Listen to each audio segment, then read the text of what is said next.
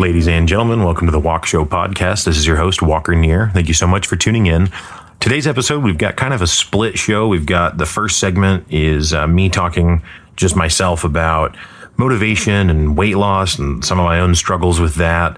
Um, and then the second half of the show is me and Misha discussing one of our favorite video game franchises of all time, Ninja Gaiden. Uh, as always, today's show is produced, the music and the artwork by Misha Zarins. Thanks again so much for listening. Enjoy the show.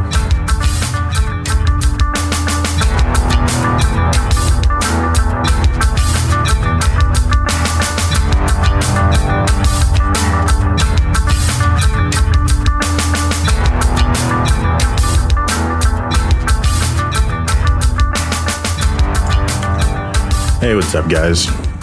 So recently I was watching a YouTube channel called Off Camera with Sam Jones. Uh, Off Camera is a, I guess it's a magazine, and then it's uh, technically kind of a YouTube show, and then also a podcast. Uh, Sam Jones is the host of the show, and I, I believe he's like a photographer and a director, and he also obviously does all the off camera stuff. Sam interviews mostly Hollywood celebrities. Um, I don't know if there's anyone on the show that's not an actor or comedian or musician or, or you know something in that vein. But it's a really really cool uh, show. It's a really interesting really interesting conversations. Uh, honestly, kind of a big inspiration for for this show uh, because it's it's just candid, long form interviews with these people that that kind of just go in a, a wide variety of directions. One of the guests that he has is a guy named Dax Shepard, who's an actor. I've actually never seen anything that I know of that Dax is in, um, but he's been a somewhat popular name for a long time. He's married to a woman named Kristen Bell. Also, haven't, as far as I know, seen anything that she's in, but have watched interviews and stuff with her as well. Also, a fascinating character. So, in the, and I, I think there's actually two Dax Shepard interviews on off camera. So, if you were to look for it, uh, I believe it's the second one, and I'll, I'll, put a link to the clip I'm talking about in the show notes. But anyway, so he, Sam Jones is interviewing Dax Shepard, and they're talking about Dax kind of overcoming a drug and alcohol addiction. And they start off talking about how Dax had this friend staying with him, and he found his friend found this, I guess, like AA, like Alcoholics Anonymous journal or some sort of diary that there was, you know, Dax's. And he opened it up, and inside there was a bunch of dates that were written in and crossed out. And they were all dates when Dax had previously tried to become sober. And so, but then had failed and had relapsed. So he'd cross the day out and then write another one and then relapse. And and eventually, you know, the list went down until there was a date that wasn't crossed out. And so he he told Dax that he'd found that. And Dax Shepard says that, you know, he was embarrassed that his friend had found that. He was he was kind of ashamed that here's this record of him failing over and over and over again. And his friend actually, you know, kind of I guess got emotional about it and and instead he he said that what he saw was someone who who wouldn't quit that despite the fact that he'd failed over and over he kept trying and and it was you know the guy was kind of like looking at it as something to celebrate as a character you know a boon a good a good quality of his character as opposed to a, a negative downside or something to be ashamed of and it was just it it was really an interesting um, point or, or, story because it, it, really resonated with with me. I, I actually had written out this whole idea that I was going to talk about on the show about motivation and about how it it can.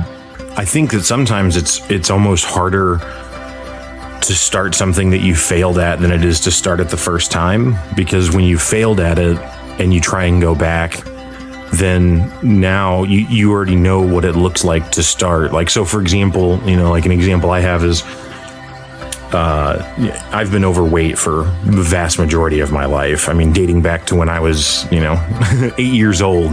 Um, I remember, I remember it was the first summer after my my parents had split. And to be clear, it wasn't. I don't think it was that I was super depressed that my parents had split or something. It was more just that. Um, I, my days were just kind of weird in the summer because I was picked up in the middle of the night because my dad would work night shifts and then he would take me to his house but then he slept through most of the day and so then i was just like hanging out alone while he was asleep and then he would wake up and kind of get ready for work and then he would take me back to my mom's who worked in the daytime. She would you know be off work in the evening and and so that was just my days were just kind of this weird shuffling and, and getting cycled around or whatever. Um, and so I gained. I mean, I gained twenty pounds over a summer when I was like eight years old. I was I was eating fried chicken TV dinners all, all the time, and uh, and that's a. I mean, that's a significant amount of weight for an adult to gain twenty pounds. But but as a kid, now to be fair, I'm you know I'm six five now.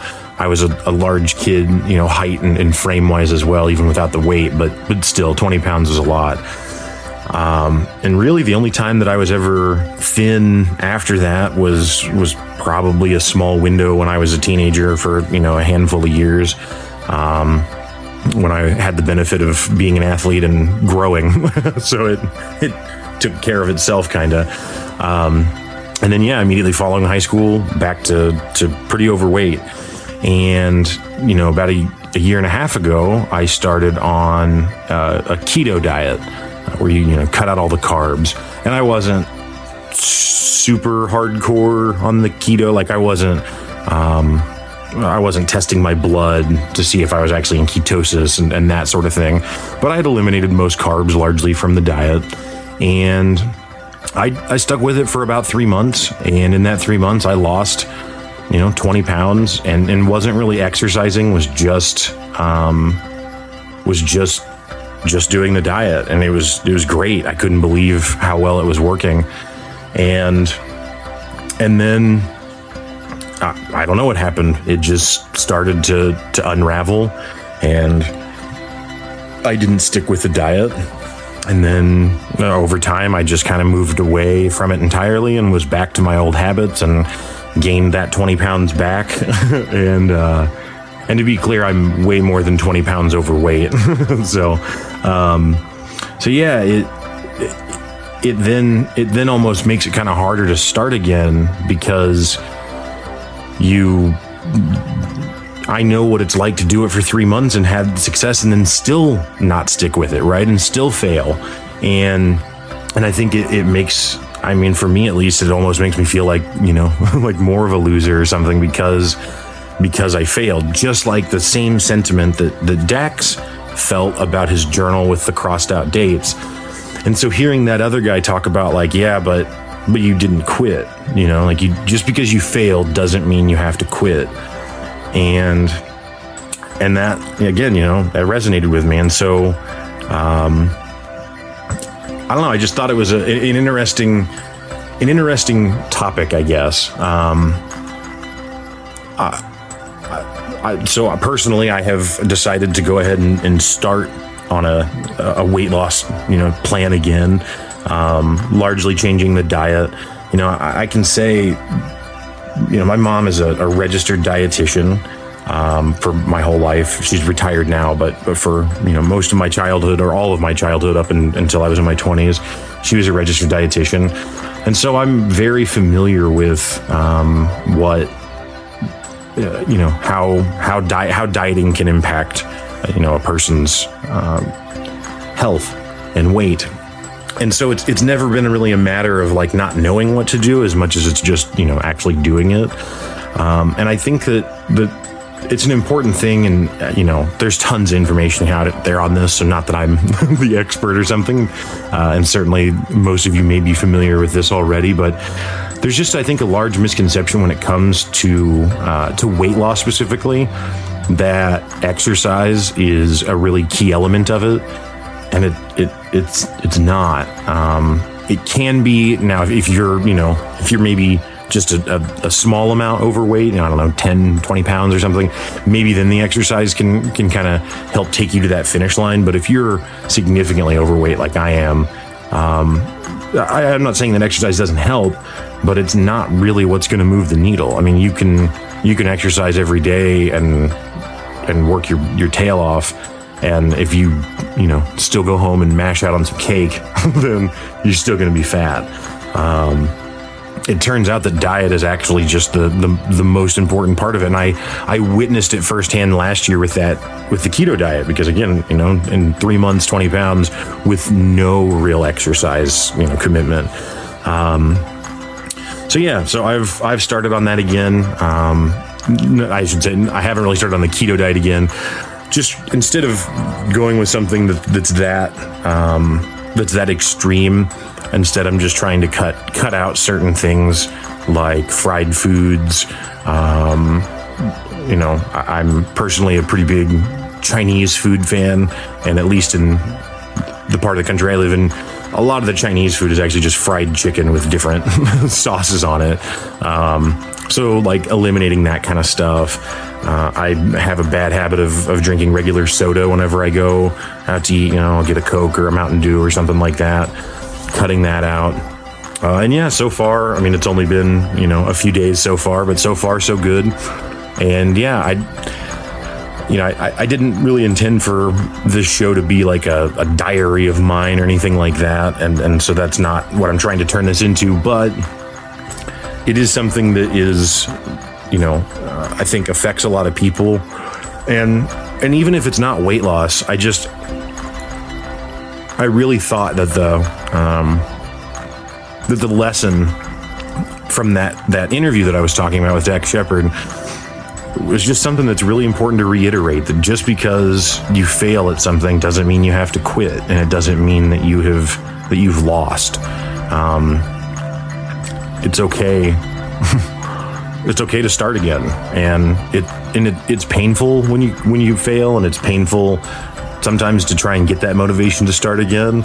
Um, I will also say that you know the the the real impetus this time for me to to be able to get started again wasn't just listening to that interview and seeing that, but it was also talking to some you know some people in my personal life about it, and and they were really supportive and they were really interested in trying to to you know encourage me with that, and uh, and that's helped a lot again, you know, it's only been a short time, and so I guess it's certainly possible that, that I will fail again.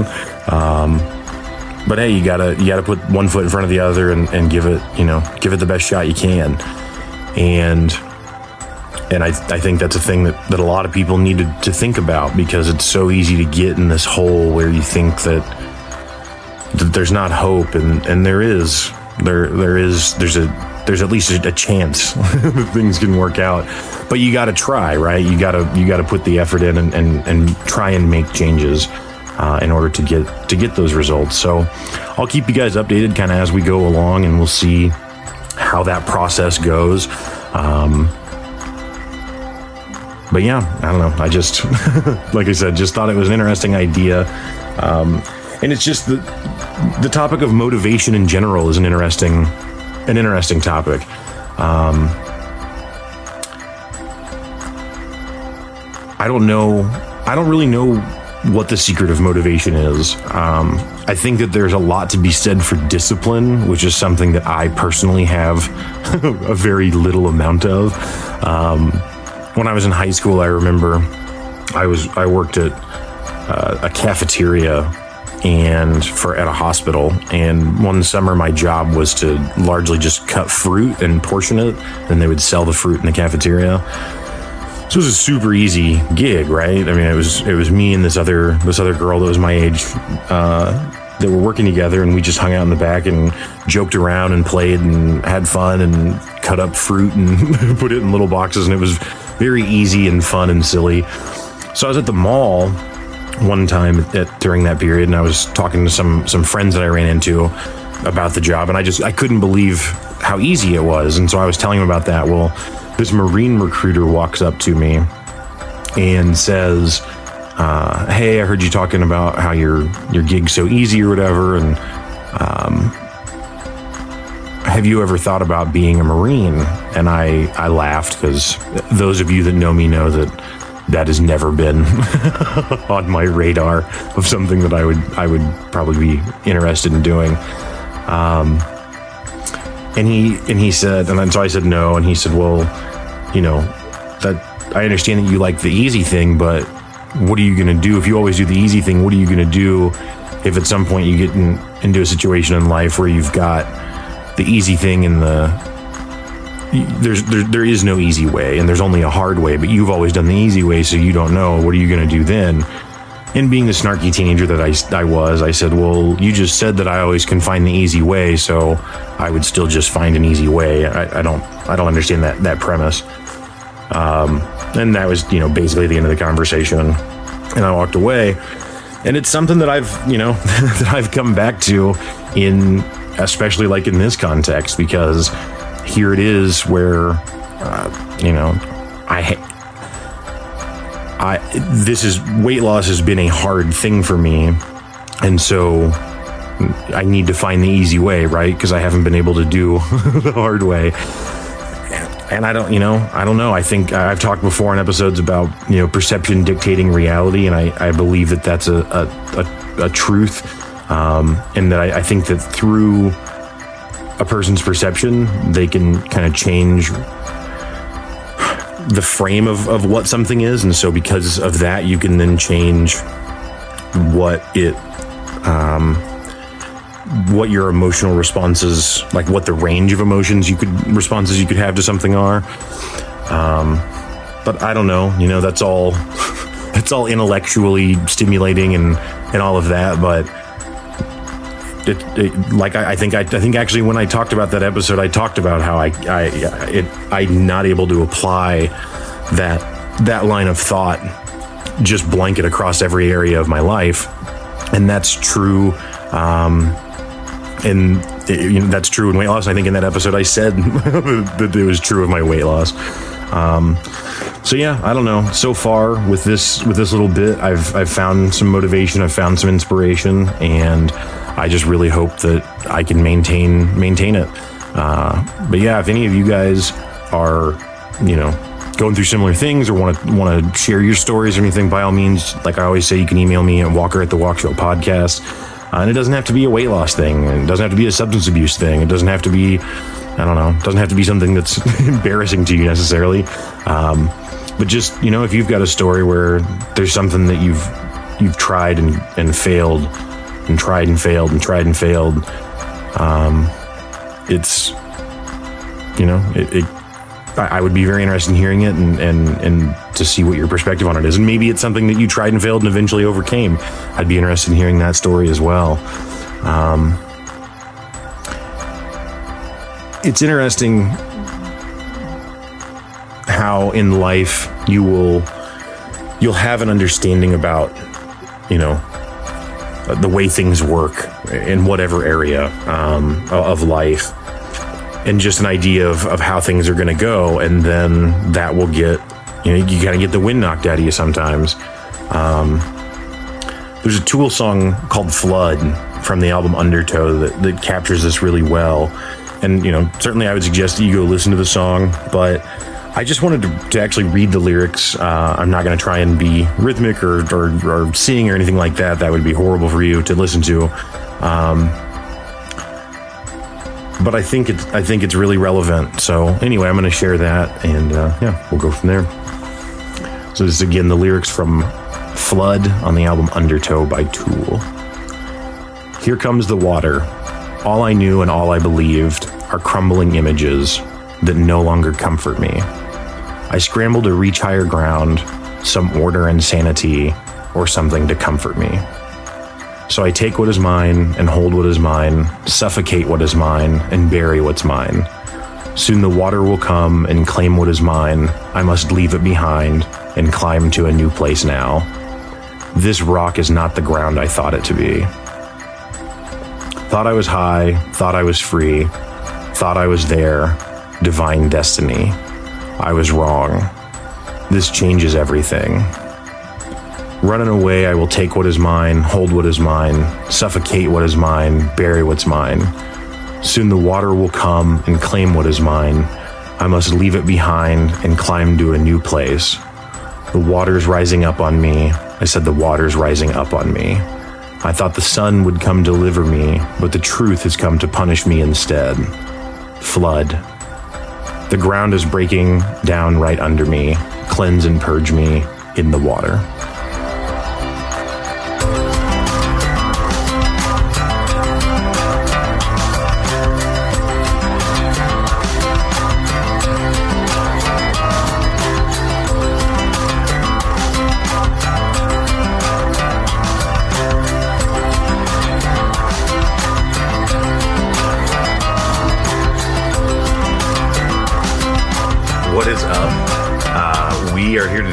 Talking about a video game series that I've liked for a long time.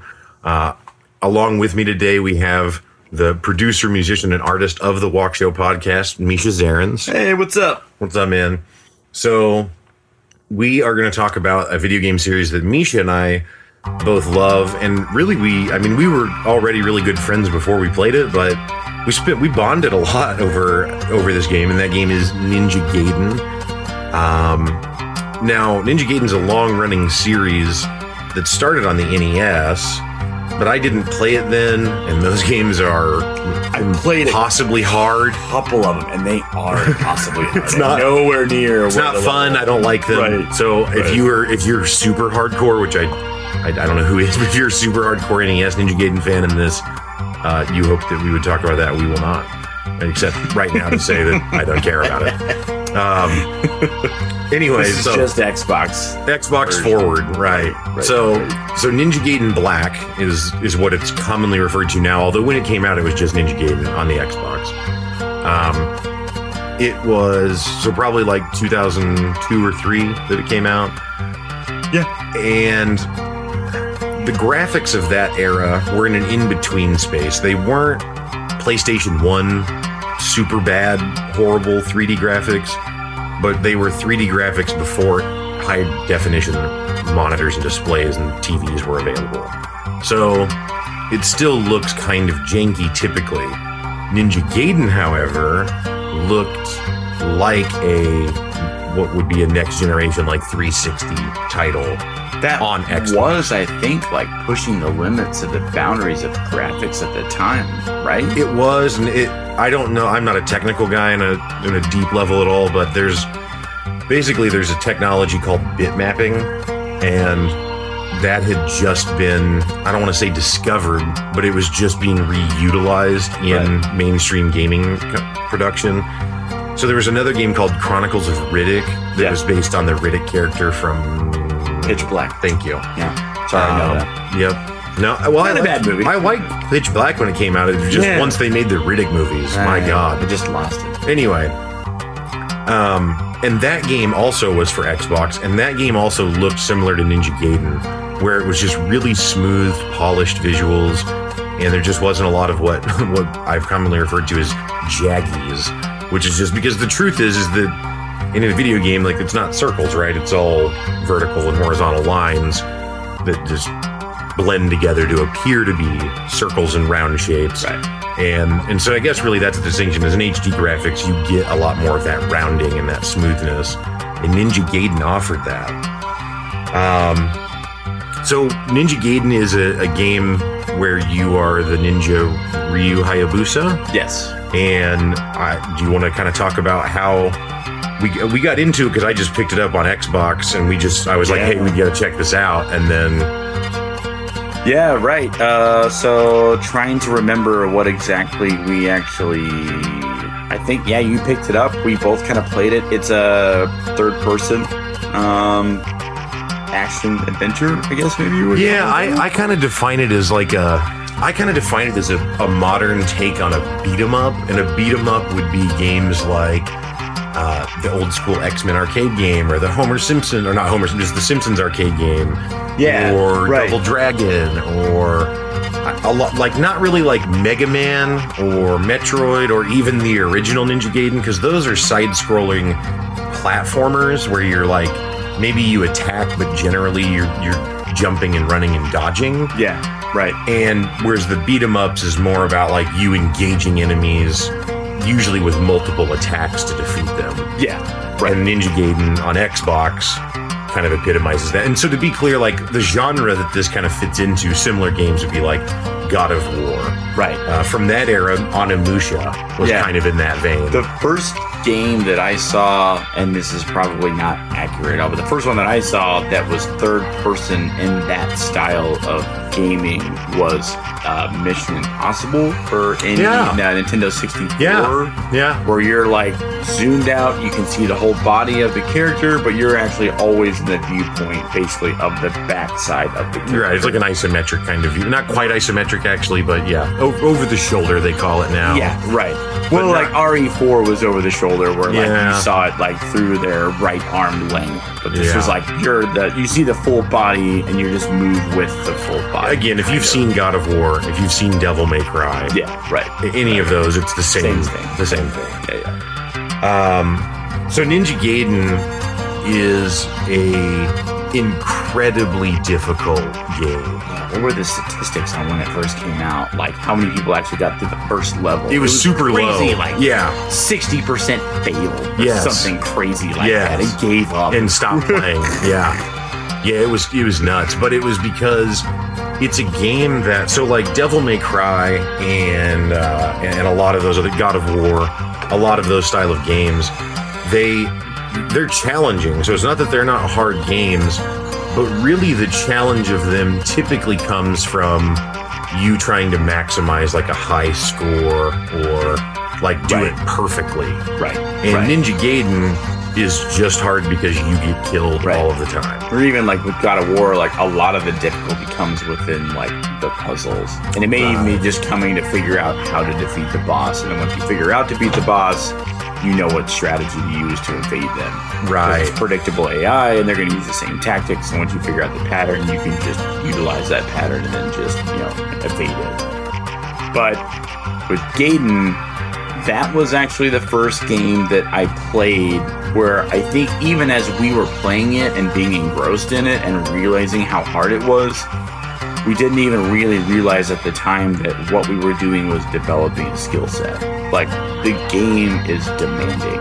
It is the quintessential definitive word that I would use to describe Ninja Gaiden is it's demanding. Like, and if you're not willing to, to put the time in for its demand, you will not succeed at the game. no, and, and the thing is, is that uh, so the the real modern version of that sentiment in gaming is the Dark Souls series. right. Dark right. Souls, Bloodborne. Yeah. There's a new game they just came out with, Sekiro, I think it's called, something like that. But it's a From Software is the name of the developer that makes those games, and they're a lot slower than Ninja Gaiden and a lot less um, just absurd and like story. Like they're a lot darker, and they're still really Yeah, they're really right. magical and weird, but. I don't know. Ninja Gaiden is very like on the nose, almost kind of like a cheesy anime to some Yeah. extent. Oh yeah. Oh, there's tons of cheesy. Yeah. Tons of cheesy, like manga, Japanese. But so if, if, if you've not played a Ninja Gaiden game, but you have played Dark Souls or Bloodborne again, something like that, um, Nio or Neo, however you say that, N I O H, um, that those games kind of have the same feeling of, of Ninja Gaiden, where like any enemy at any time can kill you. Like it's not just the bosses or something. Like it's not, or just the special enemies. Like the most basic enemy, if you don't, if you're not buttoned up, like Right. it, will, it will kill you. Well, and you can't just go through and button mash your way through enemies. You can really get away with that in God of War. Yeah. Like you can really go through and just learn some basic combos and learn just to, like execute enemies. And it's not that it's not fun, it's just you can largely use that strategy throughout the game and that's all Yeah. you really have to do.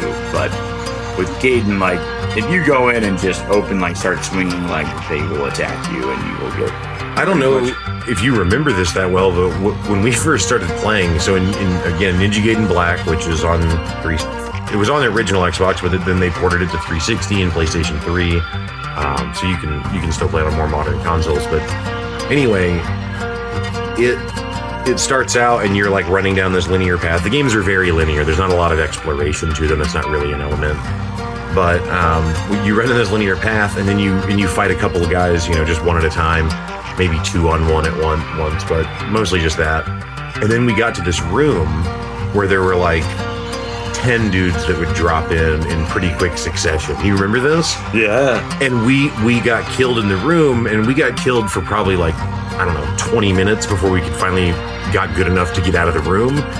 But we just barely got out, and we, were measured like, that as success. We were like, holy shit, we got out of the room. well, but then we were like, like. We should be able to beat that room. Like, Yeah, there's no right. way the first room of dudes in the game is like the hardest thing that the Yeah. game's going to put in front of you. Right, right. So we need to do that room because you could go back into it and the guys would respawn. Right, right. And so it's like we have to go back into that room until we can get out of that room with almost taking no damage. Yeah, And then we did that for like, I don't know, an hour or two. I mean, Right. quite a while. We just grinded practicing in that room. yeah, yeah, Until we got good enough. yeah. It really was like being in a dojo.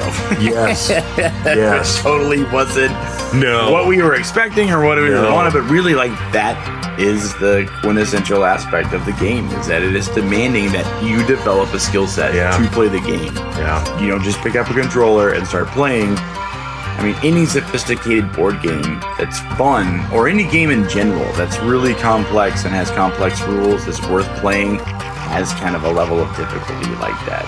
I think. No, yeah, no, I would agree. I mean, it um it definitely it again, what it does is it makes you play the game the right way or like the way that the developer like the developer has an intended way that you're going to approach the game. Yeah.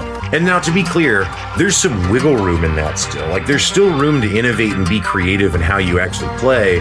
But again, like Misha said earlier, you can't just run in flailing around or button mashing. Like you'll just get your, your shit pushed in. So you have to go.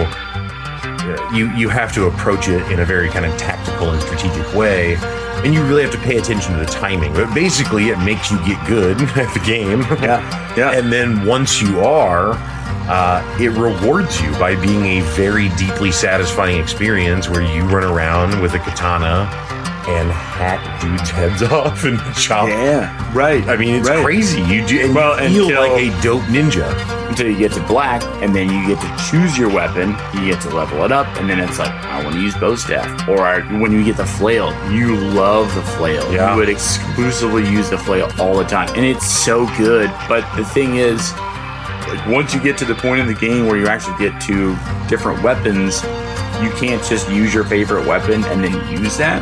Sometimes the the weapons are exclusive for exclusive enemies. So they work really well for exclusive enemies. Yeah. Uh, there's the purple demons that they kind Yeah. of pop. They, they disappear in the ground, Yeah. and then they'll pop up and claw you like from you know opposing hands. If you don't have the flail to use with them, it is very difficult to beat them Yeah. because they hit you from every angle. And to be clear, like there is a block button feature in the game, but if you just hit block and wait for them to stop and then use your attack, they will just keep attacking you and box you into a corner until they break your defense and kill you. That's just how the game really kind of Yeah, you have to block and dodge and move and jump. Right. Like all in wall run and Right, like right. constantly You do jump off use- enemy shoulders. Like Yeah, they give you skills and techniques that you learn throughout the tutorial of the game as you play. You level up with different skill sets that you can get through each, you know, stage of the game that you play. But it's not like, hey, you can use this because it's a fun feature. It's like, if you don't use this, you might be fucked. Yeah. but you do, when you actually get into it, you feel like it, it, more than almost any other game. And there's a couple other honorable mentions I'll, I'll talk about at the end of the, the show here. But um, almost more than any other game, it gives you the feeling of like being in an anime or like playing some superhero level martial artist character that exceeds anyone else's. Yeah, capacity. I love it when the fiends actually come out, like in the city, and like Yeah. because they're these giant creatures that are like 20 feet tall, and it's just you versus them, and you have a staff, or you have a katana, or Yep. and like those are basically the exclusive enemies that you have, and you can chop off legs, and you can chop Yep. off head. I mean, that's really more in two than it is in one, but still, like.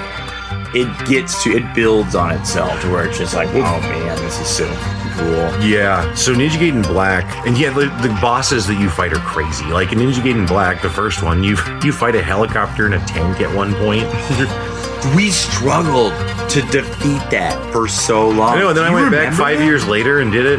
One shot at it. No, I can do uh, almost the entire game without having any kind of difficulty Right. that we had to begin with, and it's so mind blowing me to Yeah. go back through it and play it because it's like we struggle. It's so long. It's riding the we bicycle, traded like, yeah. turns. Was I tried. I fucking failed miserably. give it a go. And you're like, God damn it, I failed. You give it a go. I mean, we spent hours like, Yeah. let's pause and go get food because we got to come back and reevaluate. I don't know what's happening. Yeah. But yeah. But then Ninja Gaiden 2, uh, that was a really challenging game, especially if you up the difficulty past the default setting, which you can only do if you beat it. You have to beat it on the normal first, and then it unlocks the next tier, and you have to beat it on that, and then it unlocks the next tier. Right. Good luck. Yeah. It is so. But Ninja Right. Gaiden 2 is a is is one of the rare times when the sequel just exceeds the first one in every single way. I agree. It gives you the Wolverine claws and also gives you Wolverine claws on your feet. You Those are so double fun. katana. Yeah. If you upgrade the bow staff all the way, it gets flails on the end of it, like ball mace flails Yeah, that come off. right. It is nuts. you Like get the ball and chain the hook with The the, ball. Kusarigama. Yeah, Kusarigama. Yeah. Yeah. Oh man. yes. Oh man. yeah, so it is. So you, a game that, like I said, that, that I mentioned bright, briefly there, and I, I think I've talked to you off mic before about it, but it's called Nioh. Um, Yeah, and it's it it's it's the same. It's Team Ninja. Oh, is it really? Oh yeah. Okay. Yeah, yeah. Uh, You showed me some clips of it. I remember watching you uh, Yeah. go through it. Yeah. You're It's- samurai. Right? Yeah, Yeah. But there, you can you can be samurai and be more heavily armored, or you can do light armor and then be more ninja. And there's Oh, okay. katana, double katana. There's Kusarigama, So same kind of difficulty. Tonfa. Same kind of uh, gameplay as Ninja Gaiden. It is. It's a little different in that um, it actually gives you and all of the enemies stamina meters, and by either attacking, dodging, or blocking, your stamina is depleted. Right. So it the game becomes a, a it's a little slower and a little more. I would say maybe a little more tactical because because of the information that you get. Because since you have a stamina meter, you can try and break down the enemy's stamina, which then leaves them vulnerable to attack. Yeah. As opposed to Ninja Gaiden is more about like trying to just like get a parry and dodge and create an opening. Yeah, right, You know, right. and And, you once you get an opening, you can you get the orb, you can use the orb. Right. That's really the main But in, in in in Nioh, you can do that with some of the enemies, but some of them you do just have to exalt. Like the very first boss you fight seems really hard until you realize that what the game forces you to learn is that you need to let him run out of stamina because he like charges super hard at you and you can dodge, and then he swings this massive swing that'll almost kill you in one shot. But if you just get out of the way, he can only do that like two or three times and he's completely out of stamina, and then you can kill him. But if you don't do that, he will just destroy you over and over and over again. Right. It seems so hard. right, right. The games do have that in common, and so do the Dark Souls games, where they don't. There's no on-screen prompt that says, "This is how this mechanic works." Yeah, and this is the Right. way you'll need to use it. Look Yeah, for this. exactly. There's no Right. little little fairy companion that pops up on your shoulder and is like, "Hey, Right. maybe the boss is weak in this way." Like none of that. Don't hate it just. Don't hate on Zelda. I love that. Hello. I love it. That. That. Or no, listen. Listen Yeah, is what you listen. Yeah. Oh Listen. my god, it's so good. No, that's my favorite. yeah. Um, but anyway, yeah. So Ninja Gaiden One, if you have not played it, I cannot recommend it enough. It is an awesome game. Again, not NES, but Xbox Ninja Gaiden.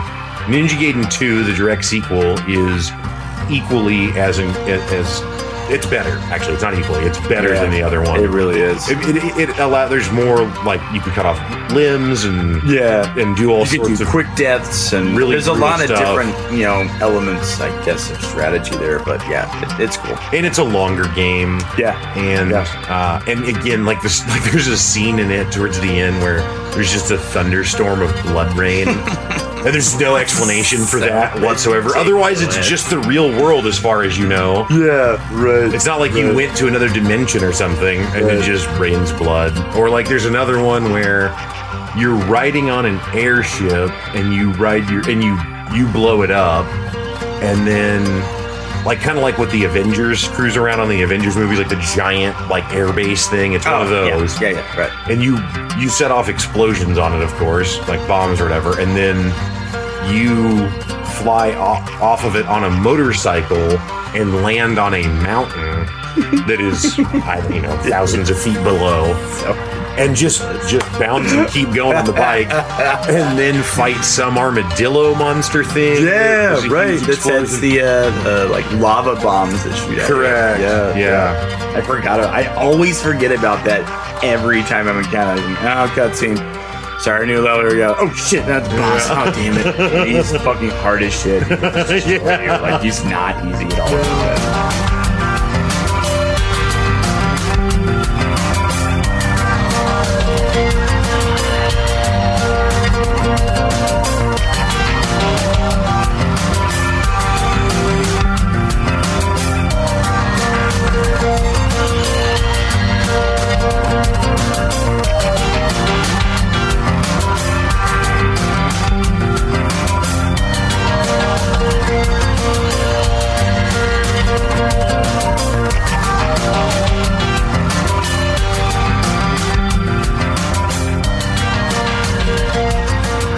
So when one came out, there's a point in the story right before you fight the final boss where there's a good point where you can actually collect a lot of coinage to develop your inventory to like get health and to get a lot Your of potions potions, or whatever you need.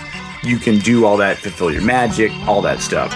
So we would do that endlessly so that we could actually fulfill and fill up our entire inventory so that we could go fight the boss and then still lose. Like, Yeah. I remember doing that for hours. That was my first introduction to farming. I didn't know what farming oh. was Oh. because I wasn't doing You don't play. MMOs. So it was just we just did that. You're like, all right, I've done it for an hour, so here I'm gonna go, you know, get some food. I'll be back here. I'm like, all right, cool. I'll take over and I'll get our, our magic up or whatever. We just do that so that we can have the point where we can fight the boss. And then we got to two, and now like that isn't an issue at all. Like I can fly through the game, and I don't have to like farm really at all to do anything.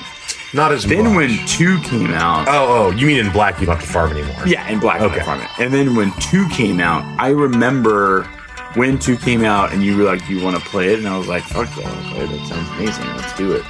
And I got my ass kicked in the very first scene because it drops you on that wooden platform. And there's like three or four like- dudes. It it actually drops. I think it's like.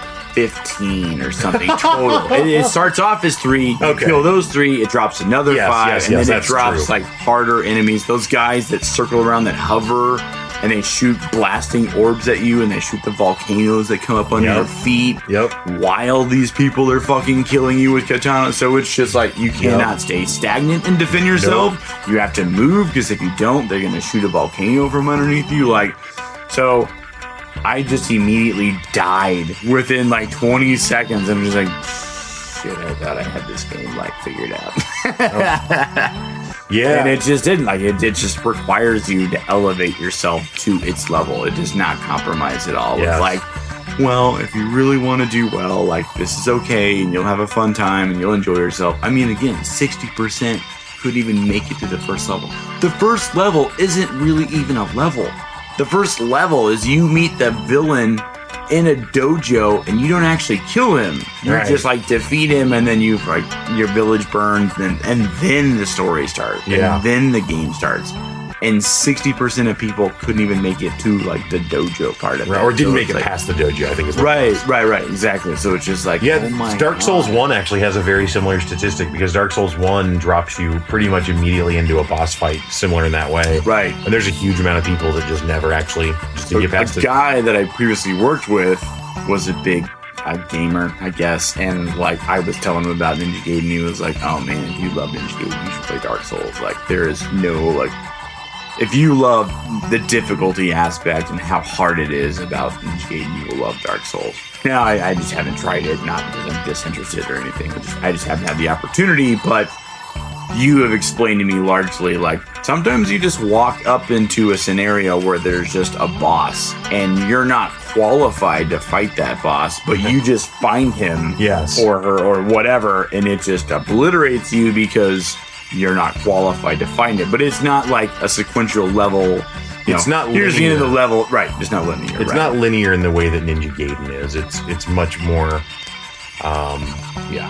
It's it's not it's not like it's not like Grand Theft Auto necessarily either, you know, in that level scale of open worldness, but or Fallout or Skyrim or something like that, but um it has definitely the capacity for you to just yeah stumble into the wrong thing. I mean, when I played Right. Dark Souls the first time, I you so after you beat that first boss, same deal. Then the real game starts, and you get transported to the place where the game will now take place.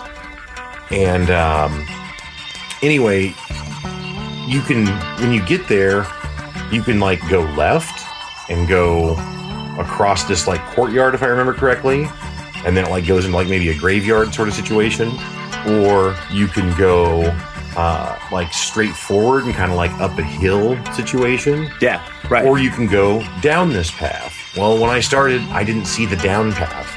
So I tried to go across the courtyard into the graveyard and just got wrecked over and over. And I was just like, man, I'm bad at Right. games right. but I'm just going to keep playing. And I just couldn't make it. And I was like, it can't be this hard. like, my God, I know it's hard, but it can't be. Th- I mean, this is crazy. Right. I remember the the moment that I was actually dissuaded from wanting to play it was I was actually talking to you, not the person that I got the recommendation from. It was that you told me you can play for an hour or two, make as much progress as you can in the game. If you do not make it to a campfire, which is a saving point, and actually save it, you will lose all that progress, and you just have to go through and do that all over again. Which Ninja Gaiden kind of worked that way too. I mean, if you you had to get to a checkpoint to save the game, it wasn't Yeah. just auto saving. Right, right. So it worked that way too. does in two. Does it do that in two? No, there's check. There's still checkpoints. Oh, there's still checkpoints. Okay. Yeah. The difference, though, is that in Dark Souls, um, Ninja Gaiden is a linear game. So Ninja Gaiden pushes you from checkpoint to checkpoint. Dark Souls and those kind of games also technically have that system in place, but it doesn't. It's not linear that way. There's you're not in Yeah. the hallways. Yeah, So it doesn't right. force you to A checkpoint. the next checkpoint. can't- Right. So it's very possible that you could run around for quite a while and then not find the next checkpoint Right. and then lose and it's just like oh man it's Mhm. frustrating Yeah. because you lose everything that you had gained at the time and I, I don't want to like replay the same thing that I've done for an hour at a time. Like No. I'm not that committed as a gamer to doing. but that, that that's so, what we did you in know, Nin- but- you know again that's the ninja gaiden experience though right you no, have no, to for sure. you gotta get it- good. but it was, it was more about trying to defeat the puzzle, even though it wasn't a puzzle. It was like more trying to defeat the aspect that was right in front of me, rather than like I'm making progress, collecting points, and I'm like just traveling and physically like running on a map, and then I just don't make it to a location. So now I just have to go back and run that same distance. It's like I don't really want to do that. so to, yeah but to be but I don't know anything about Dark Souls. Right. That's kind of what it sounded like. Yeah, to be fair to Dark Souls, um, which I am not a, fan of in the same way that I am Ninja Gaiden, but to be fair to it, it's actually, I would say, probably even more the experience you just described than Ninja Gaiden. Even it is very much. The thing is, is that Ninja Gaiden still wants you to be fast. Yeah. So Ninja Gaiden still Right. has some like, like fighting game in it, if you will, where it's like yeah, almost exclusively. Like Right. that's what you're doing the whole time. Whereas in in Dark Souls, it, the fighting is is the, uh, the movements and the animations are more deliberate. In Ninja Gaiden, inside of a single second, you could swing your sword, decide that you don't want to go that direction, and then decide to jump the opposite way. Yeah, and right. do that. Right. In Dark Souls, when you swing your sword, the animation takes. I'm going to exaggerate it, I'm sure, but let's say it takes a second and a half to swing the sword and actually get the animation for it to come over your head and go all the way down. Right, right. And for that whole time, you're locked. yeah, You can't move. right. So it's all a lot more deliberate, which Hmm. then also makes it actually more puzzly. Oh yeah. Because if you can actually under- learn the timings, you can you can be invincible in Dark Right. Souls. I mean, there's a guy on Twitch that has beat the Dark Souls games without taking any damage, playing with the Guitar Hero guitar. wow. Yeah, Holy crap. actually, there's another guy that's done it playing with a DDR pad with his feet. Yeah. So, right. So, Okay, so so- Dark Souls is definitely a very much a puzzle in that way. Yeah, right, So, right. anyway, So that that kind of brings me to a different aspect of the conversation that I really fucking like a lot, which is when you meet someone that likes Ninja Gaiden and likes those games, like it is like it's kind of meeting someone that's like almost an exclusive club.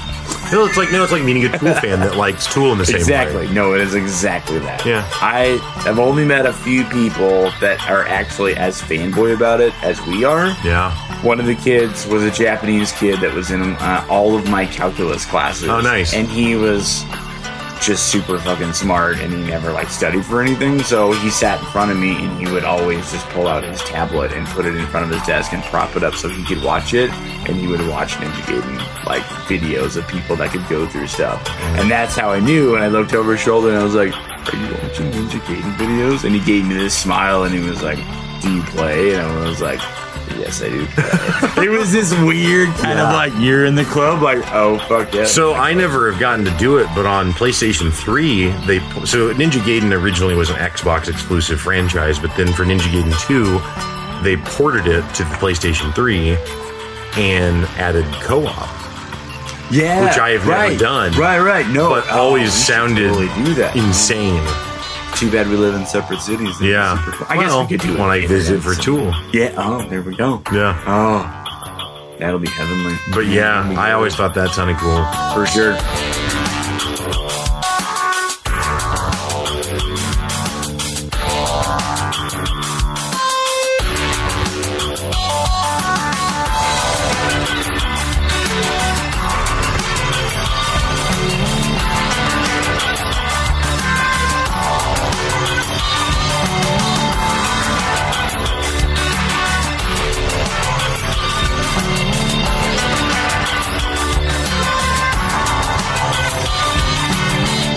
A, a down point that we do need to brush up on and, Yep. and up against because people need to know that Correct. that Ninja Gaiden 1 and 2 are amazing games. I already knew that you were going. To you have to going. because people have to trust us and this is because this is this is a this is about trust and, and knowing Right. each other and and if we didn't say this we would set people up because they'd be like oh well one and two is great Right. let me get the latest one that came out in the series wholly Incorrect. inaccurate Yeah. so there's a Ninja Gaiden Sigma. No, that's what they called Ninja Gaiden 2 on Yeah. on PlayStation 3. Yeah. Right. There's a Ninja Gaiden 3, I think it's just called three. but there's another one after that that that's I can't remember the name of it. Like that's more cartoonish. Like it looks more cell shaded oh, almost. Yeah. Right.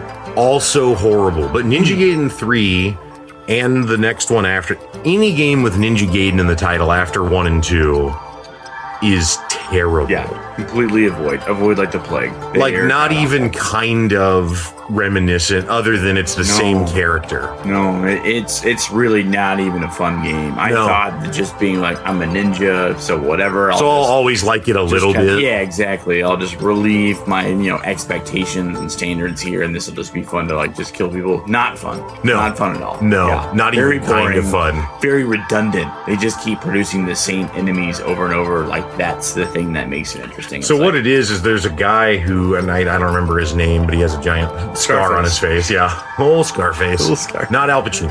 Uh is that who plays Scar? Yeah. okay. Um had to make sure the reference worked you know for the people. Um so so he was the the the executive director producer whatever you want to call it of team ninja which is the team that makes ninja gaiden during ninja gaiden 1 and 2 and he has this this uh, had this understanding of just how to make this game in this magical way that we've talked about where it pushes you as a gamer to get good at it and master it and play it in a certain way but then also rewards you heavily for doing that um, by making it a really fun exciting experience where again you feel like you have really good control because you do because you actually had to learn how to control the character Yeah. Right. um, but he left after Ninja Gaiden 2. So Ninja Gaiden 2 uh, sold pretty well, and the the studio that published it, which was Tecmo, uh, they had a dispute with him, and he ended up leaving afterwards. So, but he didn't get to take the Team Ninja brand with him, or the Ninja Gaiden brand, because that's owned by the publisher. So he leaves. So then all of the subsequent Ninja Gaiden titles after that, which I think there's only two, uh, do not have him at the helm.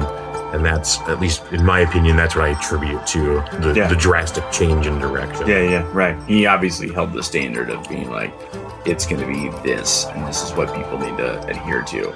Yeah. Which, good God, man, you just don't find that kind of resolve anymore, like at all. Like, I mean, Yeah. that's like that's South Park resolve. That's like, Yeah. we're just going to do whatever we want, and we don't care, and you're just going to publish it. It's like, mm, okay, I know this is off topic from Ninja Gaiden and, and the genre of games that we're talking about, but I, I, I that point is very interesting, and I, I just feel like I have to share that a, a game company that actually has done that a lot that doesn't get, I don't think, enough credit for it is is actually Blizzard.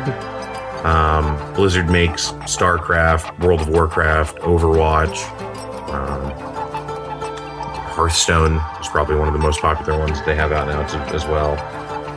But but Blizzard Blizzard has that level of commitment, but in a in the opposite kind of direction. So Blizzard is willing to constantly challenge the norms of what the genre standards are.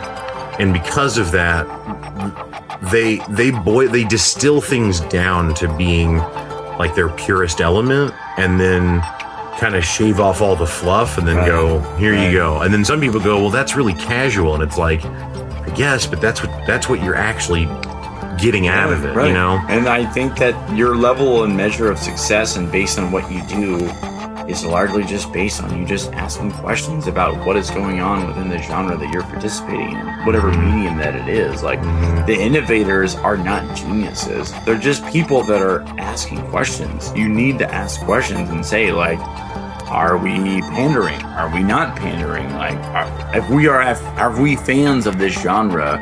How do we actually like improve on the things? That we, what things do we like? What things do we not like? Can we actually implement this in here? Because this would be really interesting. This has been done before, but it's not really that interesting. Why don't we just change it and just go in a different direction? Those are things that you need to just ask and just experiment with. Yeah, and I, I think it also, you know, tying into that, I think it had, just has a lot to do with having a vision. And I think Ninja Gaiden 1 and Ninja Gaiden 2 just clearly had a vision that Yeah. were, they were trying Yeah. to fulfill. And that's why that even though they're very bizarre niche games that, you know, probably not every gamer would like, but if you like action games at all, you eh, especially if you like God of War or Devil May Cry or Bayonetta or Nioh or Nier Automata, any of these types of games, you should definitely be playing Ninja Gaiden because Yeah. it's one of the best in that genre. yeah. Um, but yeah, Ninja Gaiden 1 and 2 really set out to with a vision in mind, and, and I think do an excellent job of pursuing that. Whereas the later ones were really an attempt to just capitalize on the commercial success of the previous games. Yeah. And just, uh, you know, uh, the people working on it are probably fine people, but they just, that vision wasn't in place probably from And- Scarface. Yeah. Well, and I'm not nearly as much of a gamer as you are. Like, Sure. That is very evident. Like my gaming aspects went into more production. Like the audio is more of my my idea of the same kind of similar like interests. Like Right, right. gaming, I mean with audio. The thing is, is that what's really amazing about these games is that there is a, a, a huge amount of, of replay value. Like I'm not as much of a gamer as you are. Like there's there's still I mean as I said before that I'm not you know we equate different kind of relationships with games. You are much more involved than I am. Sure. But I can exclusively pick up both games and play them independently from beginning to end and have done so I don't even know how many times I've really lost count of how many times I've actually played one and two, and I can do it now effortlessly. And it's not it's not cheapened at all. It still is fun. I can't do it back to back like week to week or something, but Well, sure. I do it twice a year, three times a year. Like, yeah, you can do that. There's still that fun. There's still that kind of level of like skill that you can do. You can up the difficulty level. You know, you And just this, they, try new weapons. Like they're I tried this satisfying weapon for- visually, man. They're, yeah, no, they look good. Yeah, they really are. Yeah, like it's, and that's that to me sells a lot for a game if I can go through and replay it. Because if I can't replay it, it's worth was really only how much I got out of single player campaign or whatever I did to initially go through it. Yeah, I mean, I don't know. I think that Rayman Legends was a good one that I thought had good replay value. Yeah, it does. It does. Yeah, I think that that's fair. I mean, I think, you know, typically if you look at people, the way that they consume other forms of entertainment media, whether that be a TV show or a movie or a song or a book, it's pretty common for people to, to reconsume those things a second or third time after the first time. Yeah. Now with games, part of that difference, you know, but I don't know for a book or a TV series, you know, certainly there's a huge time investment.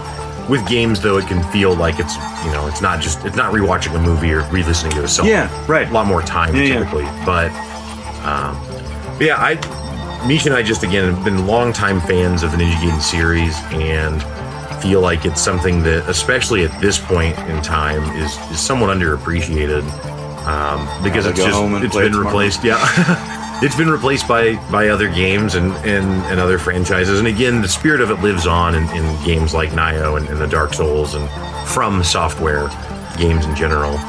Um, but again, do not check out the NES ones unless you're just a masochist that likes 8-bit nightmare games. uh, and and do check out Ninja Gaiden Black or Ninja Gaiden 1 and Ninja Gaiden 2.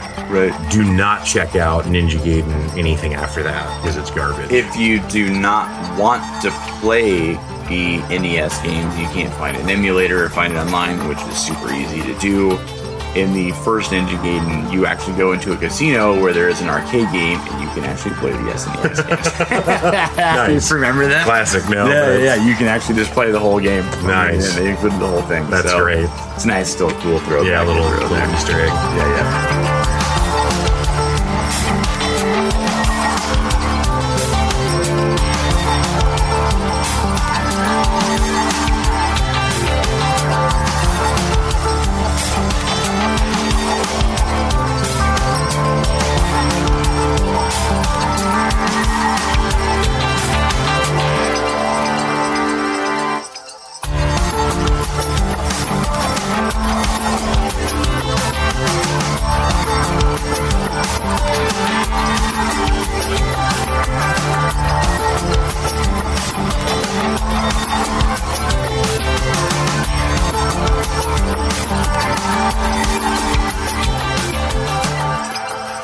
Guys. Well, that's going to do it for today's show. Thanks again for listening, and thank you, Misha, for joining the show to have that fun conversation about Ninja Gaiden.